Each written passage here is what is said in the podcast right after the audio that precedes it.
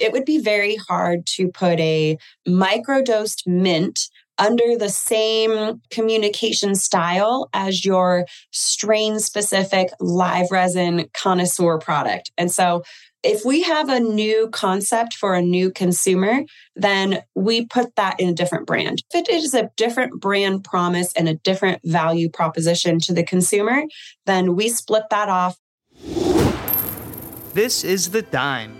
Dive into the cannabis and hemp industry through trends, insights, predictions, and tangents. What's up, guys? Welcome back to another episode of The Dime. I'm Brian Fields, and with me, as always, is Kellen Finney. And this week, got a very special guest, founder of Kiva Confections, Kristi Palmer. Kristi, thanks for taking the time. How are you doing today? I'm so great. Thank you so much for having me. I'm excited to dive in and talk edibles today. Kellen, how are you doing? I'm doing really well, Brian. Thanks for asking. I'm really excited to talk Kristi, really excited to kind of help the West Coast again, bring the knowledge to the East Coast. So, how, how are you, Brian? Yes, yes, that is very true. And I'm very grateful to have the opportunity to sit with Kristi because uh, Kiva is one of my uh, daily consumption products. So, I am very, very fortunate to have that and kind of dive into some of the specifics today, some of the branding, some of the product differences. So, Kristi, for our listeners that aren't familiar about you, can you give a little background about yourself and how you got into the cannabis space? Yep, totally. So I uh, grew up in the Bay Area, California.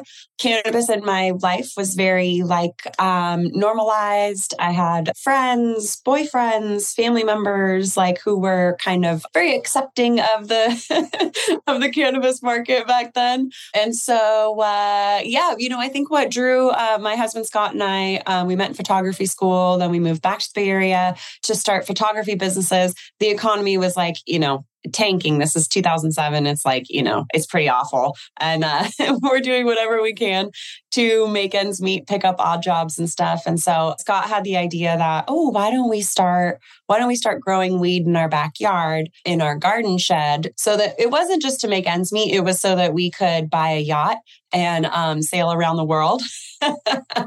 I haven't done that yet. I'm still sitting here at home in my office, but working on it. So yeah, and that was you know our little our little grow shot is like 18 by 18, tiny. Uh, we had no experience, and we were going to get all this money from our grow in like a year, right? So it was like short term, uh, green rush style um, ambitions. But yeah, so that got us into the cannabis kind of space professionally, or like you know for an income. And then, uh, yeah, we were cultivating. Turns out we weren't um, we weren't super passionate or super uh, skilled at cultivation, but um, we were in the dispensaries.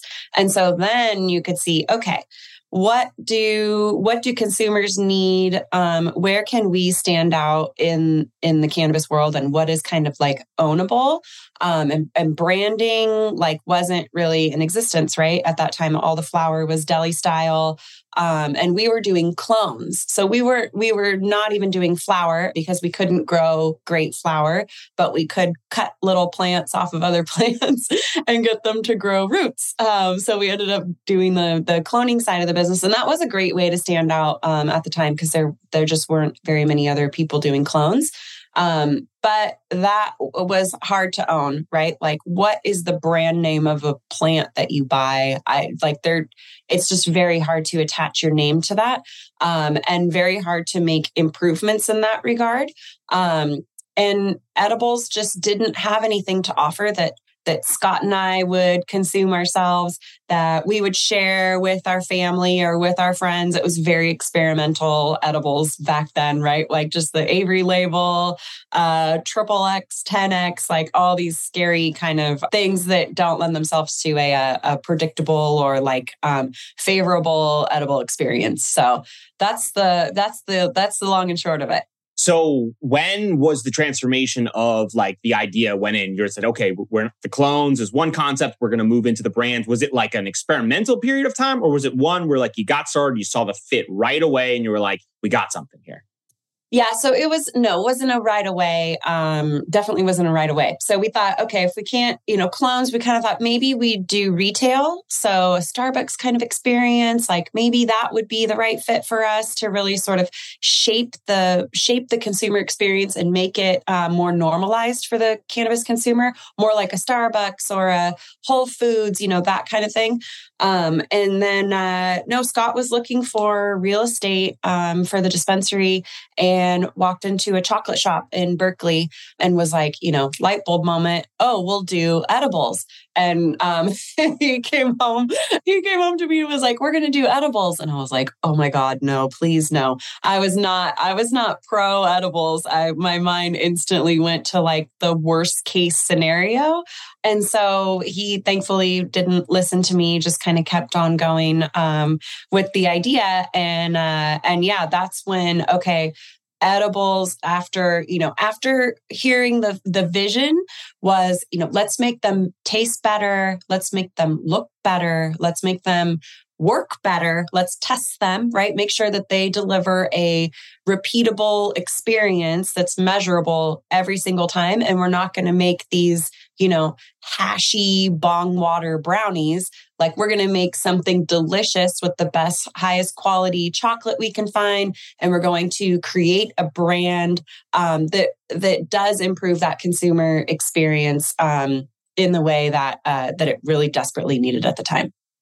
So in those early days, you guys decide to make edibles, and the first batch that you make is it is it chocolate, and do you guys take that to market, or you're like, hey, we just consume this with our friends?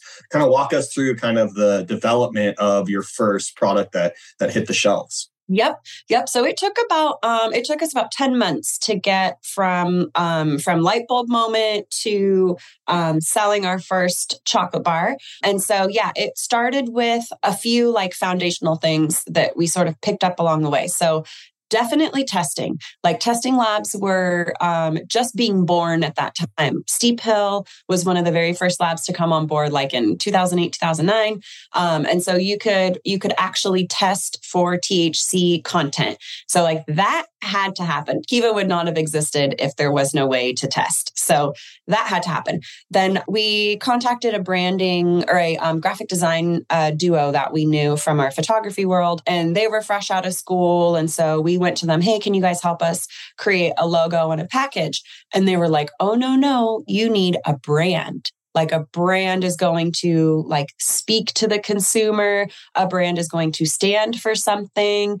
And so we went through this whole branding exercise like what would kiva what would kiva stand for? And we came up with words that we still use today. Like it would be um, stand for professionalism information forward right? It would put the most relevant info right there on the package for the consumer to see.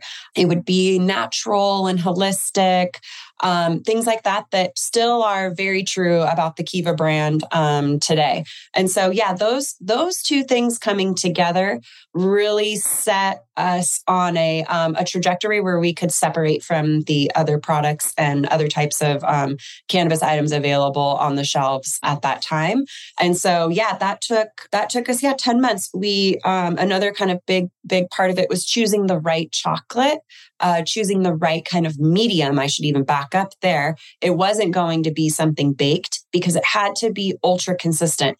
And so, in our research and finding what that right medium would be, it couldn't be a brownie or a cookie because there just was no way to make each brownie and each cookie exactly the same size so that you could break off a piece and it would be the same concentration, right? Homogeneity, getting the THC dispersed throughout the whole uh, medium. Just that wasn't going to work right um, and plus equipment right baking um, in your home kitchen or eventually you know like in a facility you need like a big fume hood and a giant oven and all that stuff. And chocolate is very scalable and quite frankly easy to work with right? It was pretty pretty safe medium long shelf life. So a lot of those kind of components sort of started to fall into place. And then finally i think the biggest one cannabis and chocolate are such a great match. And chocolate in particular like just who doesn't love chocolate right? So when you're trying to oh no. Oh my god. Brian i gotta go. I'll talk to you later. But I love gummies. That's my that's my drug of choice. okay, fair. Um, so 99.99% of the population loves chocolate. And uh, like, what better way to welcome consumers into cannabis edibles than with something very friendly and approachable that they're used to consuming? So, yeah, that's a little bit more about how we then landed on the chocolate bar. I, I think that's so important because I, I think sometimes people forget that you, you have an idea and a concept and you push forward and realize that this fit isn't good. You iterate, you continue moving forward. But the important there is you're continually learning and evolving. And I think sometimes people forget and they, they jump into this industry and they expect kind of instant results because everyone's chasing that. And it is far from that. It is extremely challenging. So, kind of continuing on that chocolate path, take us through the stacking of the brands, introduce some of the brands that is under the umbrella today, and kind of share the, the lineage of who came first and then where we are today. Yeah, totally. So I love the evolution of the different brands that we've come out with in the different formats. So, yep, Kiva Bar. And then um, we had that for probably two or three years until we then launched the Terra Bites. And along with the Terra bites, we also launched our Kiva minis, which were like a single square. That's what people. So we are getting feedback from consumers, like, "Oh, can you give us a um a little piece?" And they would like, you know, do this little pinchy motion with their hands. We want just one small, you know, one small square was their solution. We're like, okay, cool. So we came out with a small square, but kind of paying attention to those little those little hand motions it was like oh i think what people really want is better dosability like they want to get exactly the amount that they're looking for. So we also ended up doing some product development on the chocolate covered espresso beans. And that was like, you know, that took we had to like go out to Ohio and get trained on how to how to pan is the process of of making a chocolate coated um bean and so we like you know we got trained by the panning guru and we came home and we brought that expertise back to california and practice practiced um, until we finally had something that was like you know uh, uh, true to the intent of the product and launched both of those items at relatively the same time Terra bites did way better than the minis um, for sure. Like the minis never really, nothing ever came of it. And I love that kind of story because I think getting feedback from consumers is really important. Um, but you also have to read between the lines and kind of like predict what they're actually asking you for. Um, so Terra bites kind of leaned into this dosability, convenience, and uh, and pieces. And uh, that started Kiva's journey down microdosing and pieces.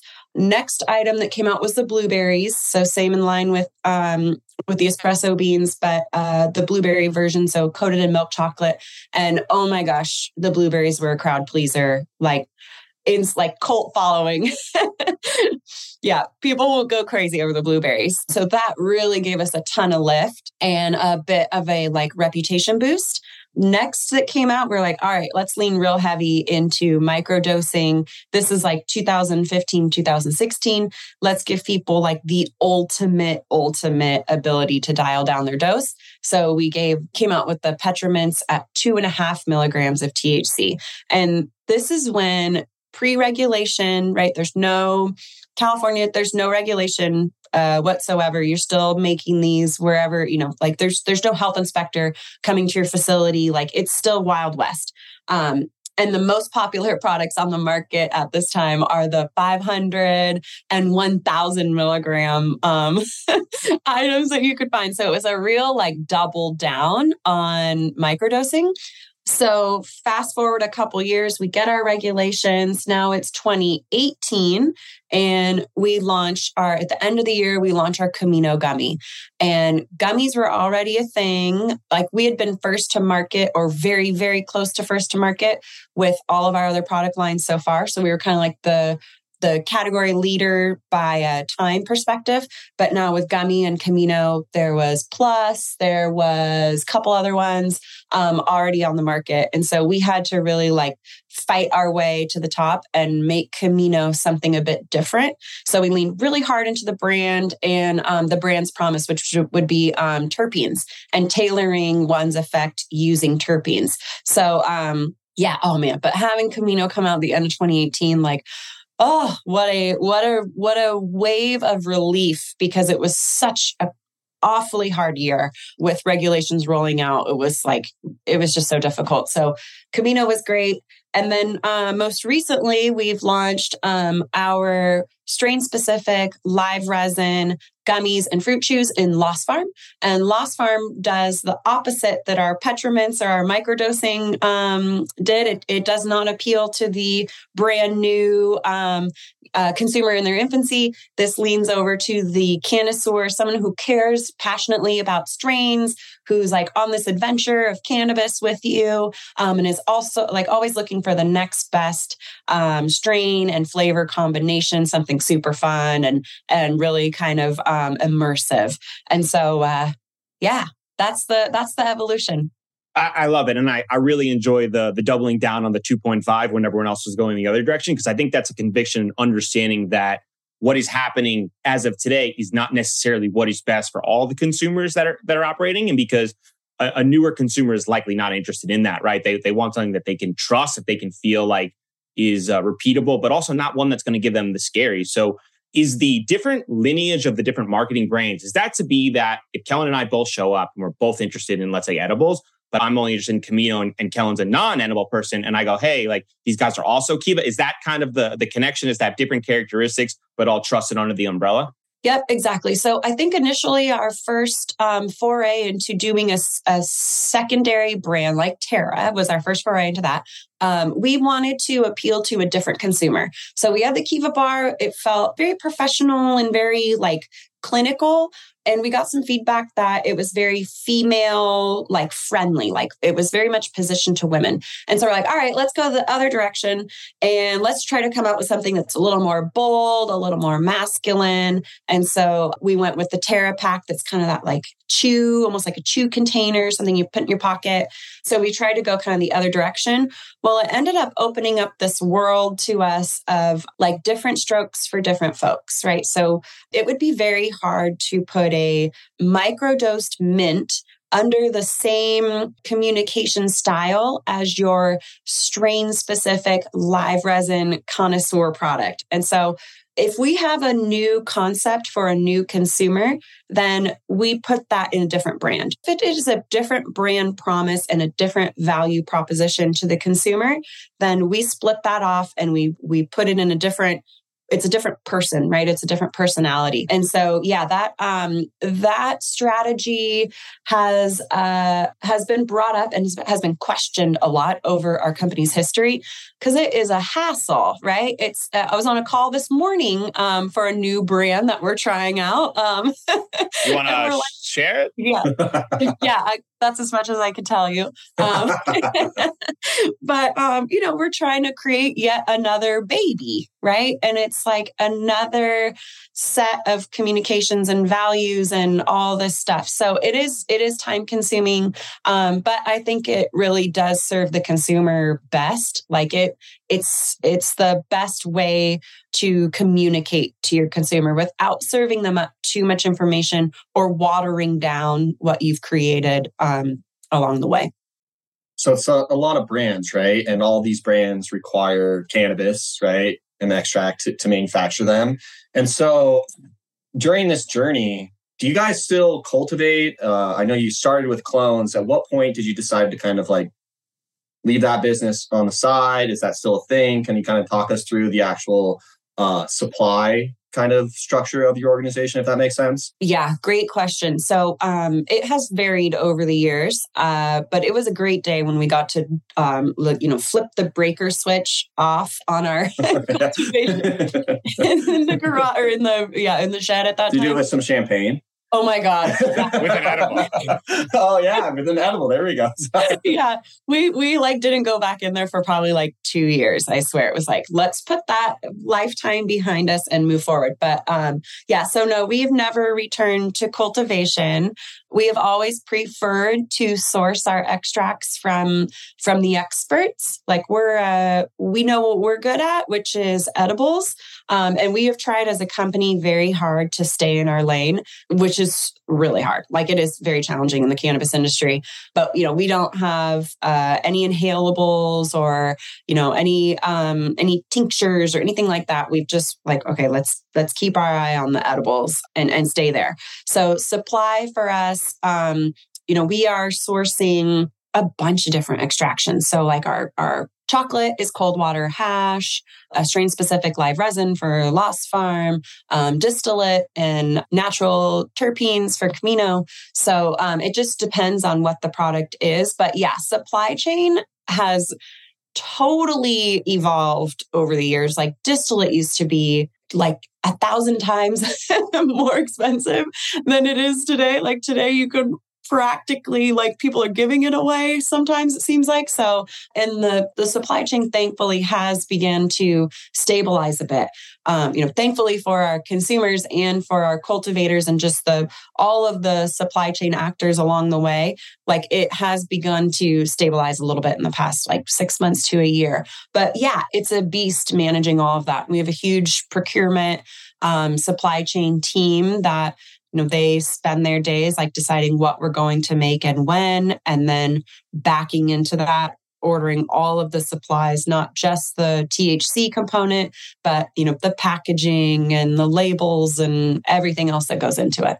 Does it vary state by state meaning you need to have a, a, different supplier per state because you're just kind of layering on the challenges and i'd like you to kind of go into some of the states you're in and then kind of speak on how that works yeah, the the out of state expansion is a beast. Yeah, it's a beast because it is different state by state.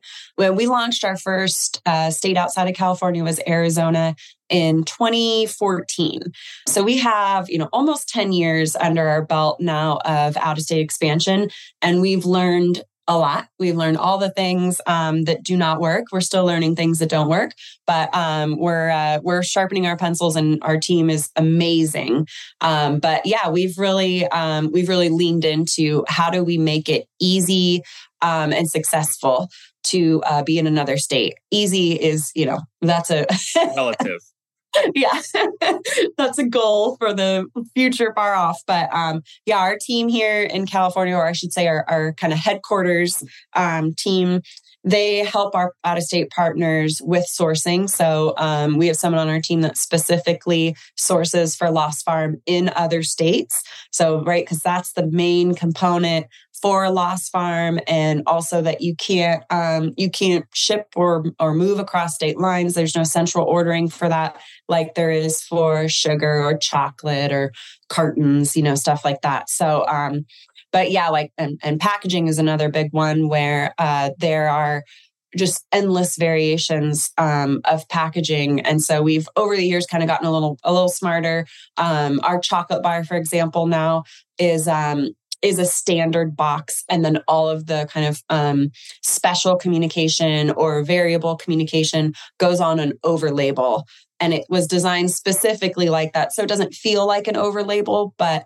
um, it still has that premium look and feel uh, but it's way more manageable um, from a supply chain perspective like these are the type of challenges that I think consumers just completely just aren't, aren't aware of. And, and like they are so layered because a Kiva product in one state doesn't look like a Kiva product in another state, not based on Kiva, but based on how the, the regs are made. So when you're entering those states, do you sit there with a board and go, okay, we can go state one, two, or three, and then go, regulations are tough on this one, supply chain is bad in this one. We think our products will hit in this one. Is it kind of like a, a numbers game where you just score up at the end? How does that work?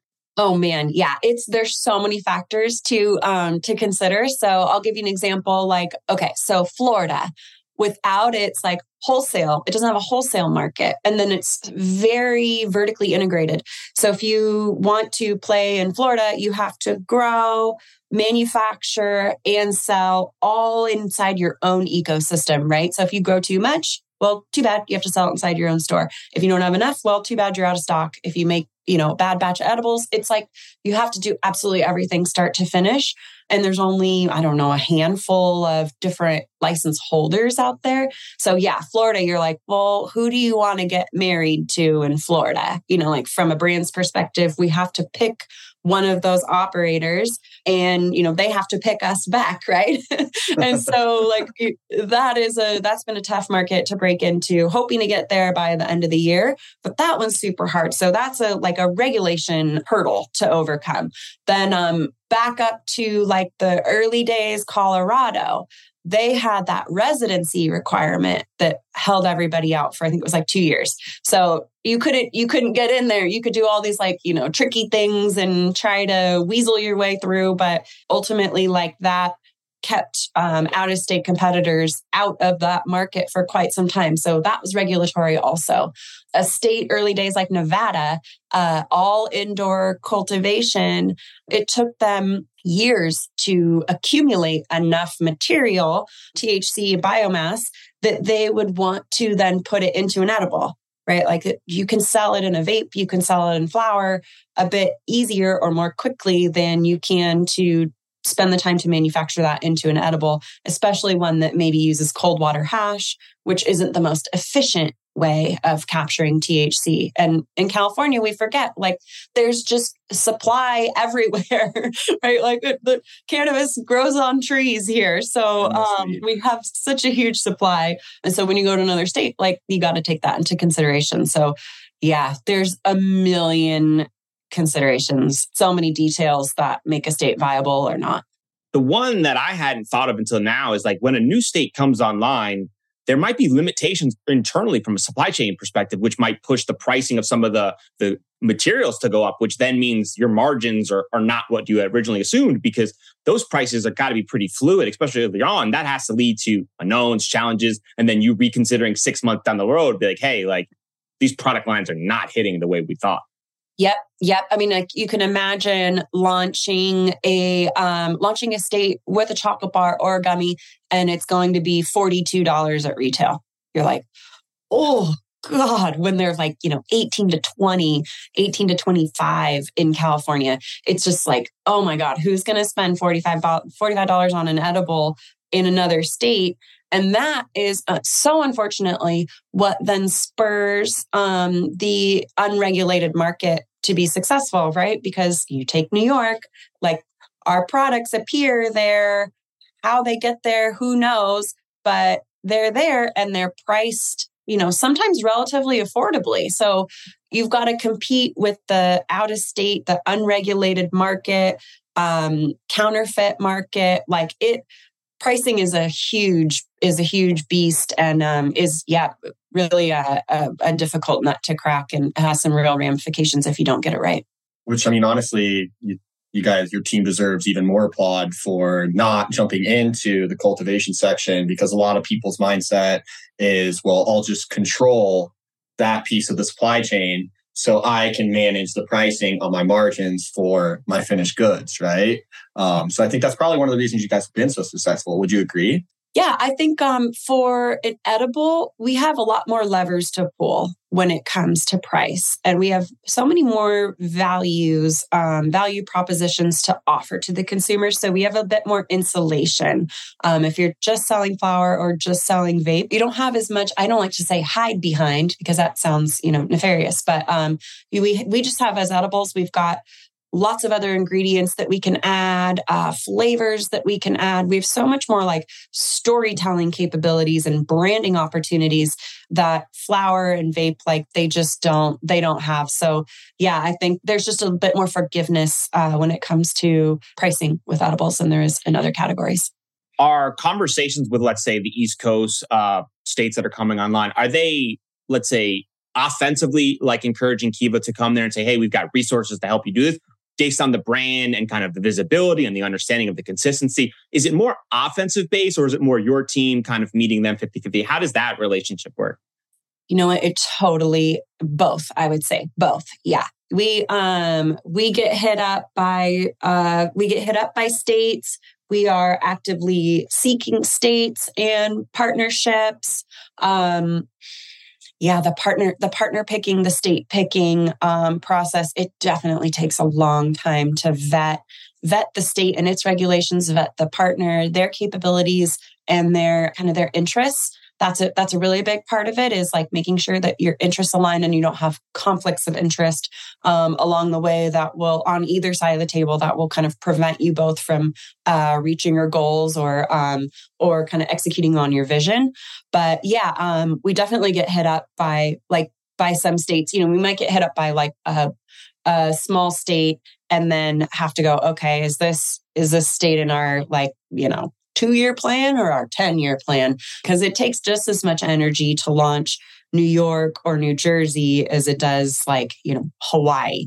So you got to just kind of think about where where um, where your efforts are are best used.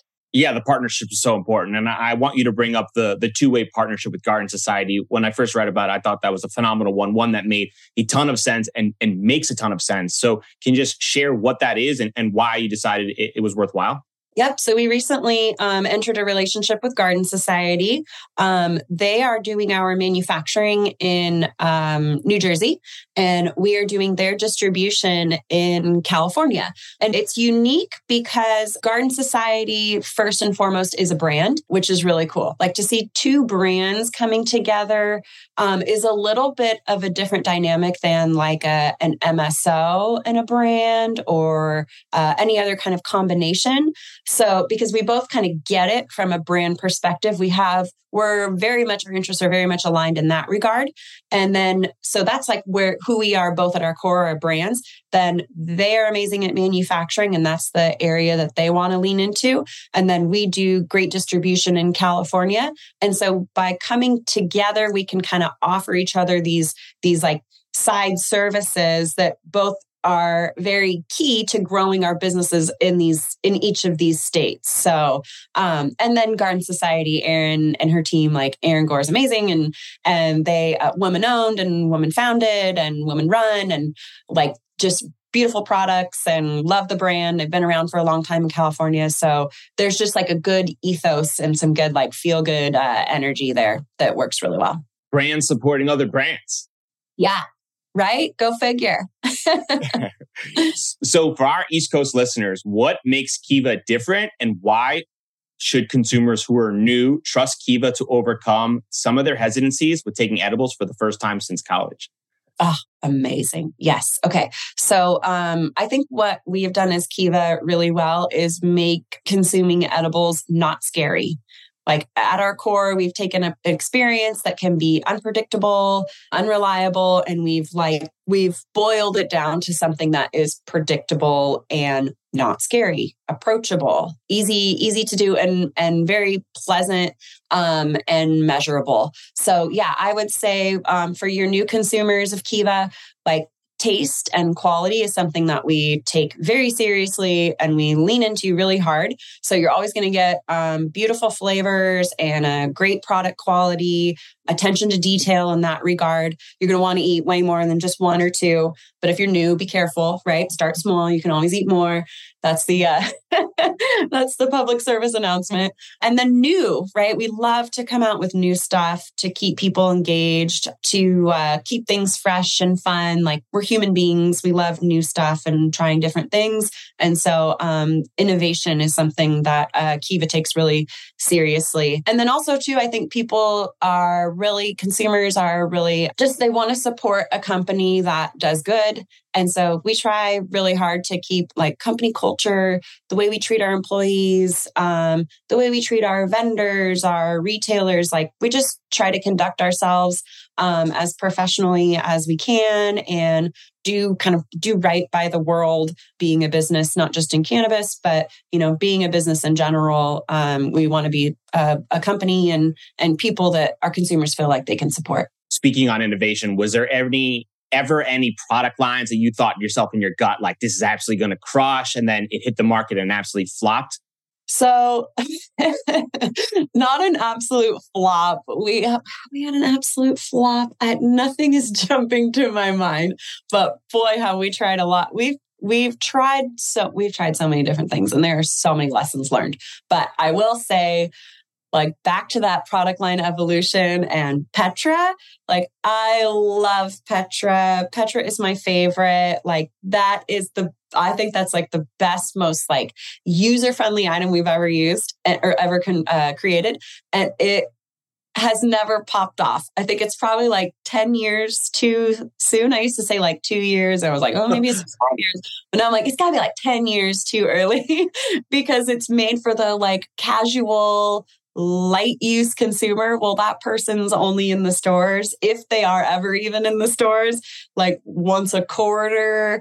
And then, you know, they eat one a week instead of one an hour. So, like that person, it's just like, oh, I want Petra to be so successful because it is a great product. It's just the person buying cannabis right now isn't in the store. So Petra's like the little engine that could. It keeps on trucking and it does have a following, but um, it has so much more potential than what it's actually done for us. How much do you notice a difference state by state when you launch your, your different products in every different state? Is it like some states love chocolate, some states love gummies? Like, how does that whole dynamic work? Yep. So Michigan actually buys more Petra than California does. So, so Michigan's a big mint state, I guess. So you're a Michigan fan, eh? Yeah. I'm gonna have to move there and get my Petra fix.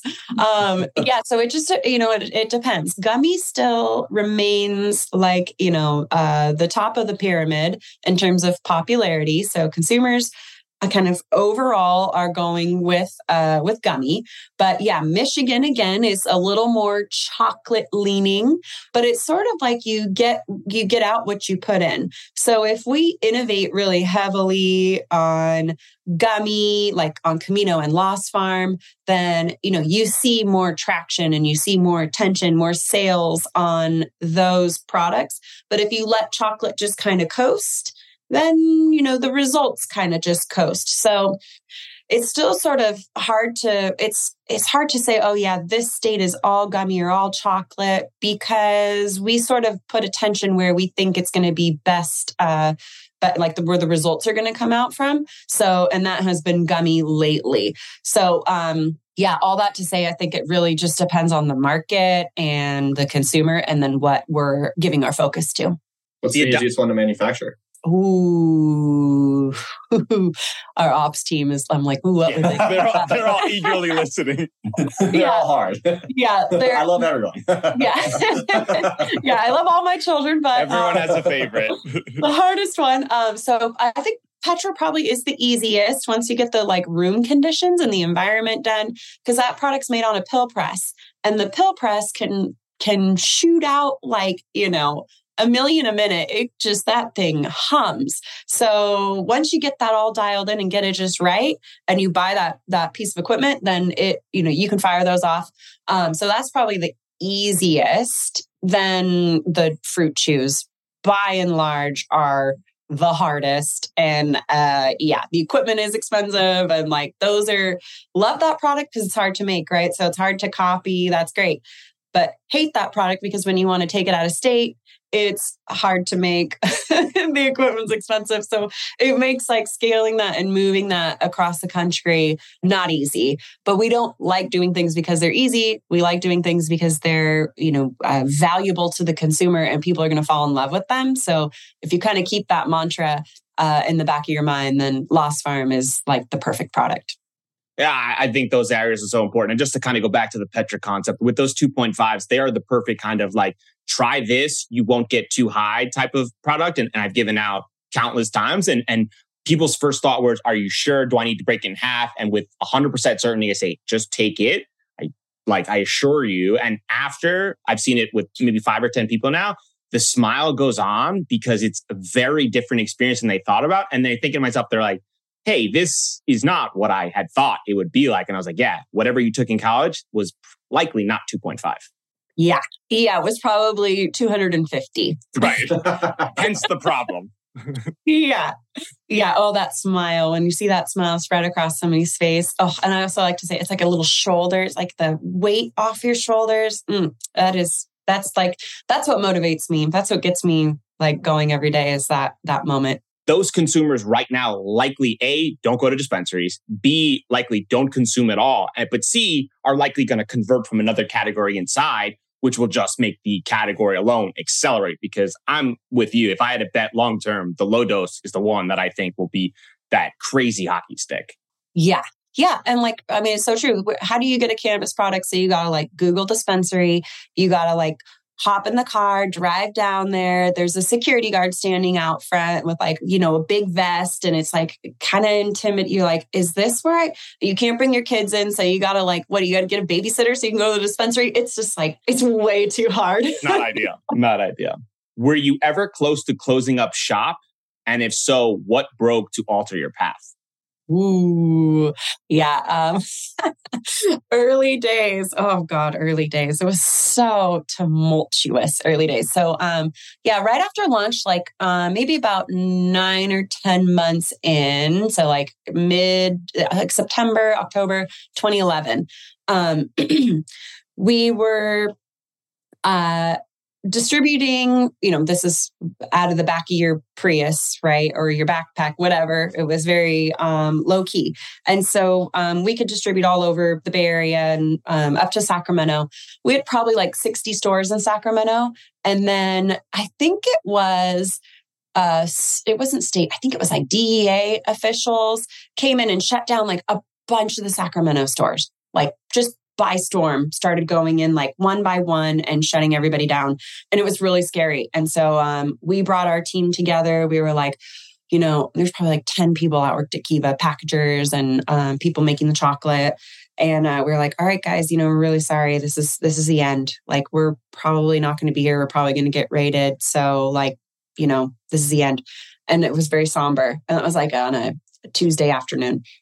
Next day we're like going into work like well nobody came in and raided the facility. So I guess we'll make some more chocolate bars. And just like we kind of just kept going. And um that was the like that was it was we were so naive at the time to how the industry worked that we really thought like one raid or a, a handful of raids in a town and in a, jurisdiction meant that everybody like the industry was over um, but that's definitely a lesson like the cannabis industry like perseveres um, like kiva perseveres like if there is a challenge it's like well you could you could close your doors but you know like t- the sun's going to come up tomorrow and you still got to like get up and you know feed yourself and feed make make breakfast in the morning. So like you have to continue some way somehow. And so uh yeah that that was the closest we ever came and then every raid of other we never were raided thank god but every, every other business after that was just like you know taking note what did they do what happened and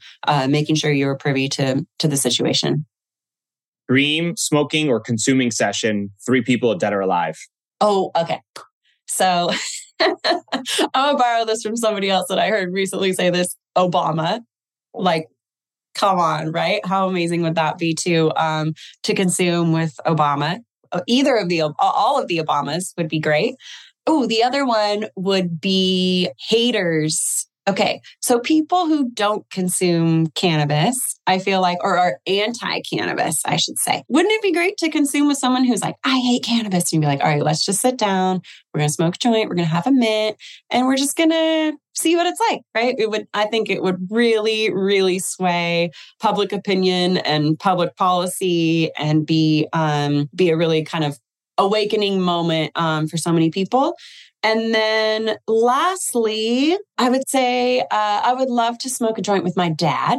Um, we smoke joints together all the time, so it's not like that would be anything uh, out of the norm. But I love hanging out with my dad. You know, my mom too is we like my like I said in the beginning, my family is very cannabis positive, and so that just like smoking with either of my parents or my sister, it's just like a fun chill, relaxing. Like we're going to reminisce, we're going to laugh, we're going to, you know, poke fun at each other and you can really like be yourself in that environment. So, uh, yeah, those would be my three.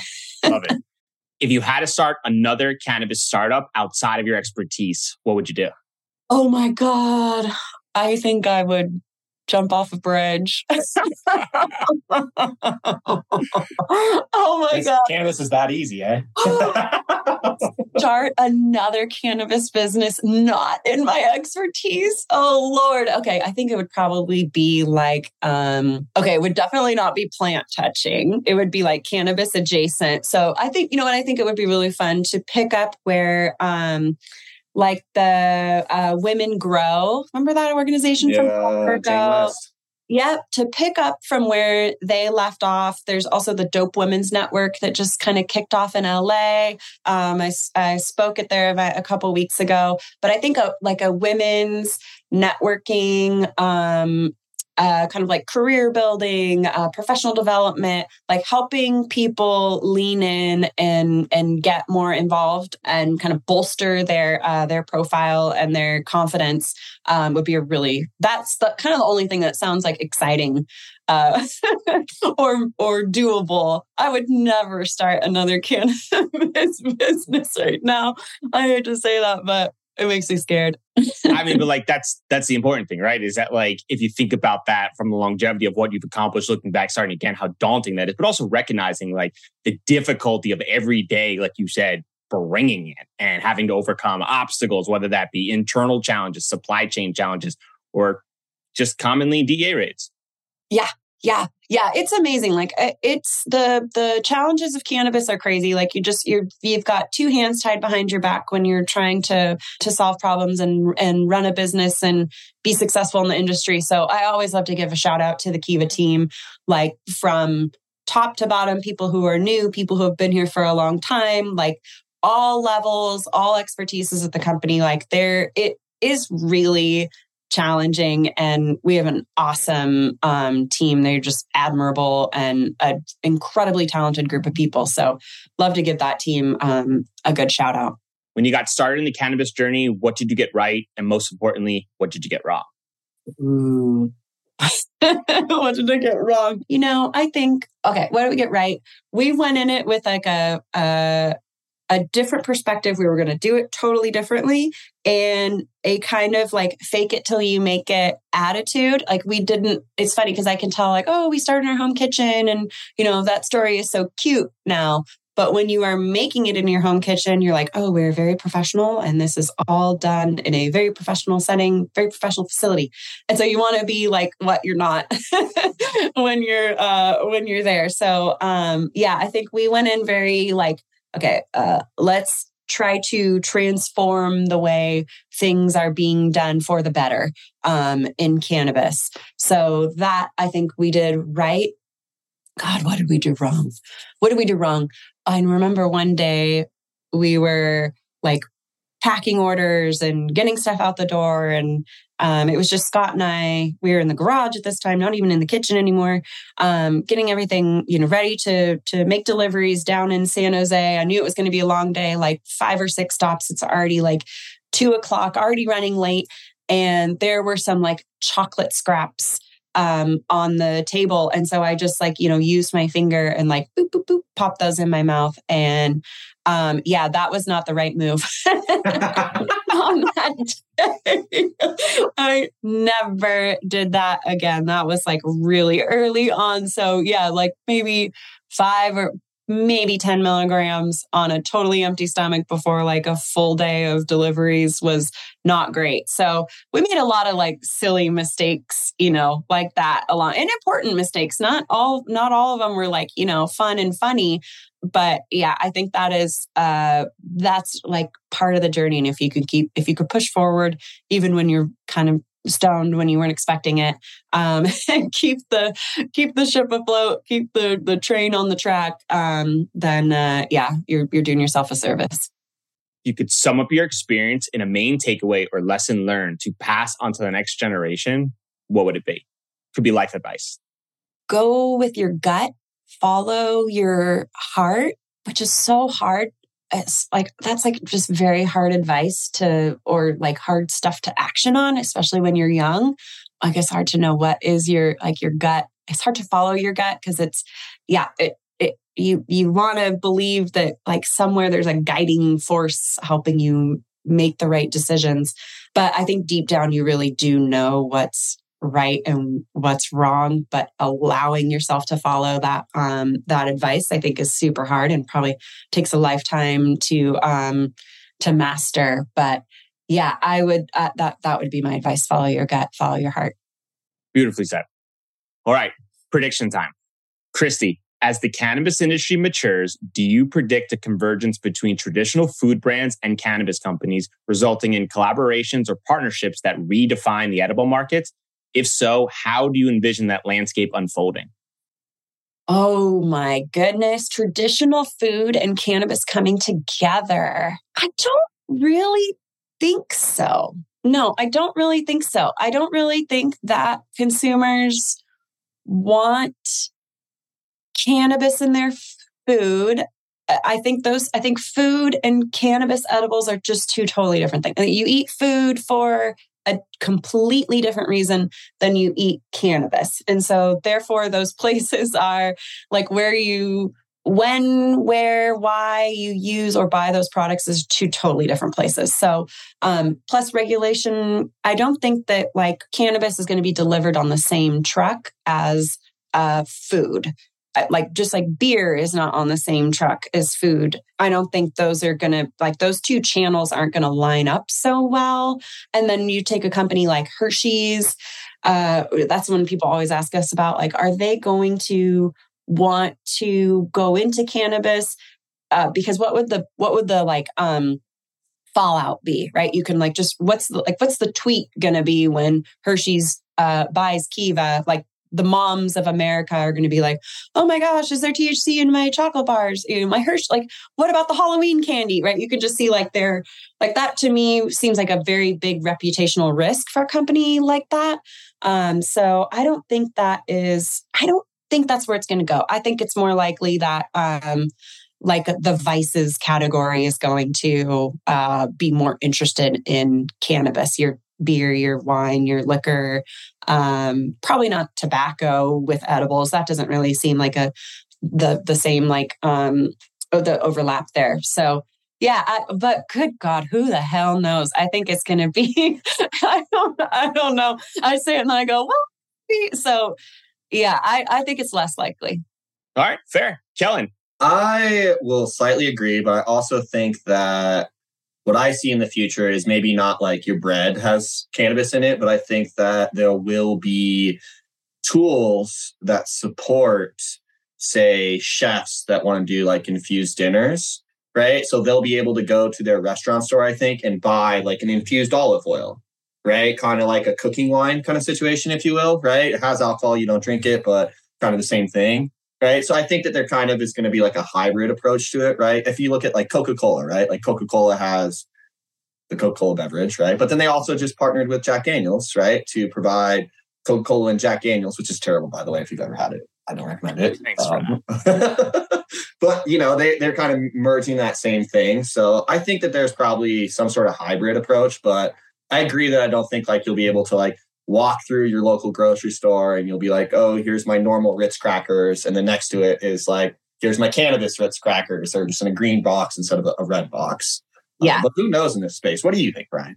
So, listening to both you guys, I'm going to take the other side. Um, I knew you would. I mean, that's that's my job, unfortunately. So, here's how I see it playing out: is if I can go to a bar and I can get a beer and I can get a burger, maybe I don't want the beer. Put the beer back. I'll take a water, and with my burger, I get infused ketchup which I'm pretty sure Kiva is pretty good at. And that would be perfect for me. And then I've got myself an infused, quote unquote, meal, which delivers on exactly what I want. And that's the kind of intersection that is unique and special that I think kind of delivers that. Because, like you said, Kristi, like, would Hershey's and Kiva be a beautiful partnership? Absolutely. Would the moms of America be better if they all were taking edibles?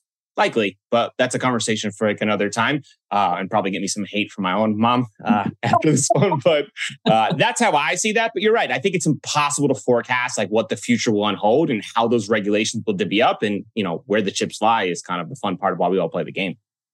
Yeah, definitely. And in your situation there, like the bar, so grab a grab a water, grab a grab a cannabis edible or a cocktail with your meal. Like it's the experiential side, the on site consumption side, like, oh my gosh, so much, so many fun things to go on there. I cannot wait until that part of the industry is like humming and we've got the kinks worked out there. Yeah. Do you think federal legalization happens first or more consumption lounges? Oh my God. I think consumption lounges, I think consumption, I don't, federal legalization. know, right? It's never happening. At least not anytime soon. It's never gonna happen. We're gonna we're gonna figure out all the workarounds and the loopholes and like you yeah. know where there's a will, there's a way. People are gonna explore all kinds of different things Right. before that uh, train leaves the station. The, the next question is going to be alien sighting or federal legalization. Which happens first? Right? Like, it's like totally where- aliens. crazy. I'm with you. Like that is where we are. That is where we are. So, Kristi, for our listeners, they want to get in touch. They want to buy Kiva products specifically for those here in New York. It might be interested. You know, where could they find you? Yep. So our website's a great place to start, uh, kivaconfections.com. Um, also our Instagram at made by Kiva. Um, we're on LinkedIn as well. Um, but yeah, and then dispensaries. We're carried in most dispensaries. Very soon in New York, we will be at most dispensaries. Um, so look us. Yeah, look for us in the uh, in the legal um, licensed market. Please help us out by uh, by buying the legal products. That's what uh, the industry really really needs. Awesome. We'll link it all in the show notes. Thanks for taking the time. This was a lot of fun.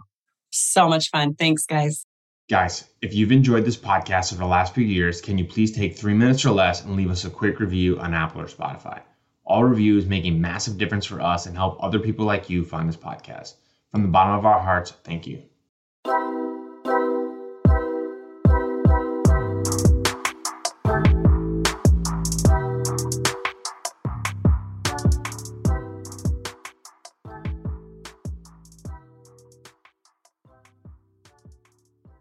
Thanks for listening to today's show. To check out more great cannabis podcasts, go to podconx.com. Here's a preview of one of our other shows. I'm Josh Kincaid, capital markets analyst and host of your cannabis business podcast, The Talking Hedge, and newest member on PodCon X. So come on over and check out The Talking Hedge. We talk about business news, interviews, investments, events, all that stuff. So come nerd out with me over at The Talking Hedge. You can find me at the Talking Hedge podcast.com or on all your favorite podcast platforms. Don't forget to like, share, and subscribe, or don't. And I'm out.